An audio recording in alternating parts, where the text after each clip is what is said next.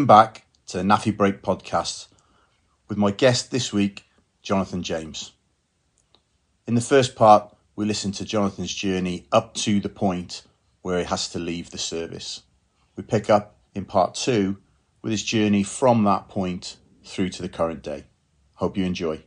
Spoken to a few other people, and one of the things that they, they've all kind of agreed on was that the language that is used when you're in the service to describe the job that you do and the role that you have is very unique to the service you know and everyone understands the abbreviations and i know you've kind of let, let a few out as we've been chatting but what that adjustment to to almost translate that into the commercial sector or you know identify what those skills are what you've actually been doing in the military to the service how, how did you get along with that? Is that something you, you found easy, or did somebody help you with that, or was that a gap? Do you think in in the preparation? Oh, God, I mean, there's no way I could do it on my own. I had to, I had to get help with it. I had no idea what, how I could transfer my, my, my skills from the military into Civvy Street. I mean, how do I go around saying I used to blow stuff up for a living in my tank? You know, you can't really do that on Civvy Street. Uh, you know, you might get good parking with it, but that's about it. and so I definitely needed help with that. Um, but it's, it's, it's, it's recognizing what you have to give to Civvy Street. And in the military, it's, it's, it's, it's in, you know, it's, it's put into you, it's in your genes. Everything you do is, is a daily life. You don't think you're learning stuff, you are learning things every day. So, you, you know, mm. even the amount of courses you do and things like that, it's, you know, it's part of your life. It's not just a career. So it's very hard to pull your life out and put it into, um, you know, a job prospect. You know, it's, it's not easy to do. So I needed, a, I definitely needed help. And, and the courses I went on sort of tried to force the answers out of you, which is better than someone telling you, oh, yeah, you're good at this, you're good at that. You need to sort of work that out yourself so you can tell an employer, oh, this is what I can do. This is, this is how, you know, how I, my skills were like in, in, in the military. So what was you, de- what did you decide the path was going to be then for you going out in terms of, you know, what, what sector or what, you know, what skills you, you were going to employ? Um, and I um, went through mechanical engineering. So um, I looked towards the trains, uh, train sector, um, maybe looked at working on the rails or even on the trains themselves, and actually sort of went down the route of uh, Southwest Trains, Bombardier, you know, working on the maintenance of trains and things. So I, I, I, thought that that's what I need to do. You know, I've got four months left now. I, have not done anything. Um, I'm, I'm, under pressure. Let's you know, let's do what I know, which is mechanics. So I, I went down that route. Reached out to Southwest Trains, reached out to Bombardier um, sent them CVs that I had done while I was in Tedworth House um, after doing CV workshops with them. And somehow managed to get interviews from both of them and also um, job applications from both of them. Carry on doing that and just you know swap the uniform for a set of overalls effectively. But does, is is there a factor behind you pushing to do that because you've got a family to support and it's kind of not easier, but that's a that's a priority now. You're going to make that a priority it's not necessarily what you really want to do or what you see yourself potentially doing, but it's it's almost out of necessity. Oh no, definitely. I mean that that was a driving force for me. Was I've got to put a roof over my family's head. I've got to have money coming in. Um, I didn't really know too much about what outgoings were going to be like. I knew there were going to be outgoings, obviously. I didn't know how much my outgoings were going to be. So my worry was, how the hell do I provide for my family without being a burden on society, as it were? I didn't want to be one of these um, um, in my head, one of these people who was relying on the council for housing, was relying on the government to give me money. Um, I want to do it myself. Um, you know, however, we don't always get that opportunity. You know, the help's there to take, to use it. Um, so, but in my head, I was like, no, I, have got to do this on my own. You know, uh, and to be honest, I'm I'm sure there's people out there, you know, thinking of what you've been through and the kind of you know sacrifices that you've you've put, you know, for everybody through your life that you would be entitled to that support that why wouldn't why why shouldn't you take that but for you personally this was about okay new start i'm gonna you know again i'm tough i'm gonna stand up to this this is yeah. a challenge i'm gonna get through this challenge but you didn't go down the engineering route in the mm. end kind of took a little bit of a left turn there as they say just t- just tell us about how how you didn't take that and what happened next um, as I say, I had the job at Southwest Trains, going through the Grease Monkey um, sort of way. And one of the courses you do, one of the days you do down there is called Insight into Industry. And, um, and that day actually happened to be down at the Bank of America. Um, at the time, I'd say I had a job, so I didn't think there was any point in me going. You know, why would I want to go down? It's just someone talk about numbers and money. It sounds very boring. Um, but luckily for me, it's a mandatory thing you had to do. Uh, and I wasn't really engaging. I didn't think there was any point. Um, but as the pre- presenters started speaking, um, they started making a, li- a, little bit of sense to me, and I started listening up a little bit more. They started talking about not the technical skills that people have, but um, um, your transferable skills. So you know the way we can problem solve, uh, the way we can manage and lead, um, our coordination skills, um, the fact that we're reliable, can-do attitude. Uh, so I talk about security. It wasn't boots on the ground security; security of you know against um, for terrorist attacks, for, for example, in cybersecurity, um, in in buildings, looking after uh, buildings uh, and, and, mainframes and hardware, and uh, things started you know switching on in my head, thinking she's making quite a lot of sense here. I can actually apply myself the way I applied myself in the army through being coordinated, you know, and then can do attitude, but don't have to do boots on the ground security. I can do protect people, but in a different way, because I still want to do it at the same time. But it, but it sounds like somebody else is almost painting a picture using your skills and what you've done about what you could do because yeah. that those weren't things that you were necessarily thinking about. You know, you've gone down for the engineering route, but actually, this person has just taken your skill set and converted it to what they needed within their their organization. It's it sounds like that's quite fortunate that the penny dropped for you. That actually, oh yeah, I have learned all this stuff, and that is the kind of stuff I was doing when I was in, and the problem solving and adaptability and all those things. So, so what happened next? What, what, what was the outcome of that? Well, I say I was sitting there listening to her. I mean, I think one of the I'll say one of the big things that opened my eyes was the amount of um, outgoing she said I'll probably have to, to, to do. They went through the sort of things you'd have to pay for. She didn't really think about, you know, your pension, your water, your mm. council tax. So what, what, I thought I was going to earn in the, uh, the, in the trains, and suddenly didn't seem like it was going to be enough when I for my plans I had at the time. So again, that you know, I opened my eyes up a little bit. All I did was I left a little note for him at the end of it. And I said, "Thank you very much. It was great." Um, they did say that you know they, they do offer two week work placements, uh, not to get a job there, but to tell them what the corporate world's like. That's all it was, was to show you what the corporate world was like. Not you know this is a job interview or this is what we're going to try and do to get you coming to the bank. It was this is what Civvy Street can do in the corporate world, the global company. Come and have a look and see what you like, and you know go have, find it elsewhere. So I put my name down and gave them my details. Uh, didn't really expect much of it. Um, and then um, a few days later, emailed me back said, "Look, yeah, we're more than happy to to host you."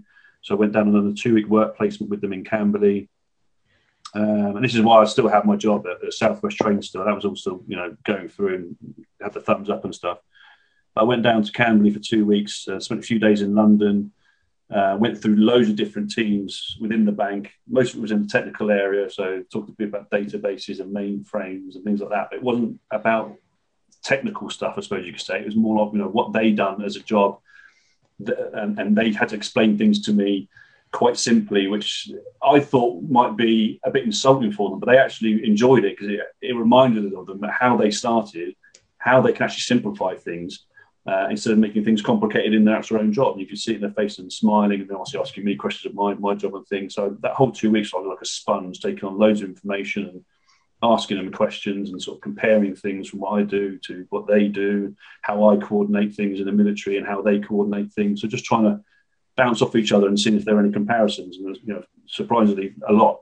Um, and then at the end of the two weeks, um, saying our goodbyes and things like that. And um, Polly Cameron. So if anybody um, ever bumps into someone called Polly Cameron, she works at Vodafone now. Amazing woman.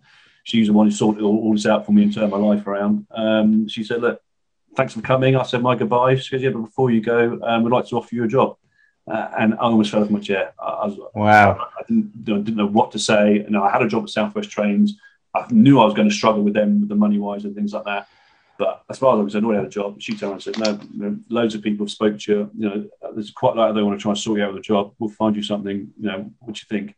Uh, uh, there's a couple of things there in there, and I'm sure your old uh, tank regiment buddies. If you said, "Yeah, I've got a, I've got a job with the Bank of America," they'd kind of look at you and go, "Hang on a minute, you had a spanner in your hand next to me in the, you know, in the pit doing stuff and now you're you're doing this but isn't that amazing that actually just you being able to showcase your your personality your inquisitiveness your your kind of thought processes was like well the best interview you could possibly had because you you got to just be you, and at the end of it, they've gone.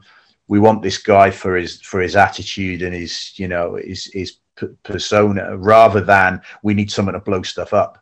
So what's that taking you to now? I mean, one of the things you mentioned in there, which is, is also worth pointing out, I think, is the cost of living and the things that you have to pay for when you come out of the military that are no longer subsidized. Mm-hmm. You know, that suddenly puts a lot of pressure on people when, when they leave, depending whether you come out with a full pension or you've only done a few years. But, you know, those costs, you know, are not insignificant. So where's that taking you now? What's what's happening for you now within um, within your career now? Um, well, I, I'm in the same sort of role in my career. So what I do is I uh, coordinate. Um, I call them essays. I, I coordinate system um, clear vulnerabilities on all servers um, within EMEA, which is Europe, Middle East, and Asia. So all those servers, but also um, push out globally um, higher critical vulnerability. So if you think about your phone gets updated all the time with all those applications on there, banks basically doing exactly the same thing on a much more regular basis to make sure all their applications are up to date and safe, so the bank can't be attacked. Um, and I say that's what the clever people do. However, that's where a coordinator someone comes in. So that's where my sort of transferable skills were, shining through. I, you know, I sort of know how much about computers myself. Yeah, I'm, I'm right in the heart of the technical uh, departments of, of, of the, one of the biggest banks in the world. But I coordinate and move bits around and make sure things are done on time. And if things are missed, I then catch them up to make sure the bank is safe. So I'm still doing my security job. yeah, you, are very and very mission focused there. You've got a mission now to to to secure, you know, make sure things are secure and protect. Okay, in a different environment, mm. but mm. you know, you're very focused on as well. oh, that's great. No Windsor Davies uh, a persona when you're a, when you're a worker. exactly. so so looking back now, if you kind of think of what you know what you were able to gain through your army, as you said earlier on, you were learning all the time when you didn't even realise you you were learning. If you were talking to people now who were in the service, and I'm sure you know we all know people who are not putting their hand up for support or not reaching out for the kind of help that is available Hmm. What what would be your advice to people who are in the service now and are thinking about their transition? You know, they're, they're maybe a year out from from coming out. What would be the what would be the steer you'd give them? Cool. I mean, there, there's so many, but uh, the, the big one is ask for help. Don't be selfish. You know, we've given blood, sweat, and tears to uh, to our to our jobs. Um, depending on how you're getting out, whether it's through injury, or you're getting out because it's you know you've had enough, or you know it's, it's, it's end time. Uh, at the end of the day, you're still going to be a civic, um, so it's time for you to stick your hand up and ask for help. It's a hard thing to do, but that's what everyone is there to do is to help you. And there's so many places to go out there. Uh, CTP, the Career Transition Partnership, um, which everybody um, uh, uh, definitely in the army. I don't know, I'm not sure about the other two arms armed services, but they're probably the same. Is probably one of your first ports of call and gets used in your resettlement program while you're still in the military. So CTP can help you with finding jobs because they have adverts out there, but also signposting you. You'll hear signposting being used a lot because a lot of places you go to, like RBL, Help for Heroes, um, they're not necessarily going to give you opportunities and jobs and things like that to find, but they're going to signpost you to places that can help you. So you've got those um, ex-service or veterans websites that can help you look for jobs, um, basically recruiters. Um, so go out there and hunt things down. Um, look for yourself and be selfish, but network as well. Networking is massive. Get on LinkedIn. It's not like Facebook. Do not treat it like Facebook. Try and use it more professionally. Get on LinkedIn. Have a look around. See what's out there. Um, link up with some of your old comrades who, who are out there and, and, and, ask them questions about roles and jobs, um, how they found it, um, and try and get as much information um, as you can um, before you leave, before you get to that crunch point. Don't think you have to go down route one like I did. You don't have to do a similar role that you're doing in military now. Those medics don't have to stay in, in medicine. You know, um, the REME don't have to stay in mechanics. Um, you know, you can if you want to. There's nothing wrong with it. But you, the world literally is your oyster. It sounds corny, but it literally is. You can find a job in any sector in the, in the civvy street that doesn't have to be technically sound to what you're doing now you can adapt your um, competency based skills, your transferable skills to that job. What I found and what I, am still finding is in, in, in Civvy Street, all these big corporate jobs and little jobs, they're spending loads of money and loads of time trying to train up managers and coordinators. And the military is abundant with it. We get trained that every day of the week. We can tie our own shoelaces and things like that. You know, we, we have got that uh, that um, management, that uh, leadership, that coordination skills in abundance, and it costs them a lot less and takes them a lot less time to teach that technical skill than it does that managerial skill. Um, so yeah. have a look around for a job like that, and do not start at the bottom of the ladder. There's no need. You know, it, it sounds like we're starting all over again because of what we're in, the career wise, but we are just moving from one job to another. If we try and understand that, it might make things a bit easier. We don't have to start at the bottom all over again. They recognized stuff in you that maybe you hadn't kind of recognized in yourself at that particular time, but but but thankfully you do now. So um, oh, definitely, I mean, you'll definitely find when you go out and you do some research and look around. You've got to remember all our core values they're massive as well. Um, and, and a lot of companies are starting to bring their own core values. I know the banks bringing their own, you know, have, have got their own core values in, a lot smaller than us, but all of ours link in with every company's core values. They love people who, you know, in, in integrity and selfish commitment and discipline and all the other good stuff. They love that. So we produce that and show them and talk about that as well. They're like, come in because you can actually help us bring that into our company. You know, the more we have of that, the company's going to expand yeah. more and it's going to be great. So not only have we got these great transferable skills, but we've also got you know these values that we get literally fed into yeah. us from day one of being in the military, and it's embedded. And I'm really proud that, of our, our values. It's great, you know. It brings me the person I am now. That you know that is an absolutely fantastic point for us to kind of you know come to an end on that really i think what what you've what you've said there is you've developed you know you live by those values you've kept those values and actually that is a sought after commodity for a, a company that that you know is looking to recruit anybody and you know why not bring people in that have already got that rather than trying to impose or or force them out of people who who maybe you know can't, can't meet those. John, I'm really grateful for you giving up the the time to appear on the pod. I'm hoping that um, you know some people will get a bit of insight, but also a little bit of inspiration from the the journey you've gone on there. Obviously, quite varied. You know, from that um, ex Burton's manager folding clothes to now uh, in Bank of America, and um, and I think you know it's been a fantastic, uh, fantastic opportunity to to find out about how you've done that. So, thanks very much for your time, and um, we'll see you soon. Pleasure, mate. Anytime. I feel immensely privileged to have the opportunity to speak to some of our veterans. In particular, my interview with Jonathan was quite humbling. The journey that he's gone through dealing with the loss of people close to him while in Afghanistan and still finding a way through all that to now carve out a successful second career. There's a really strong message that comes through from that is that the values that he holds really close and that were built during his army days have actually catapulted him into a really good position now in his career. I hope that by listening to this podcast, you'll see that the above average Joes in life can actually do some pretty special things.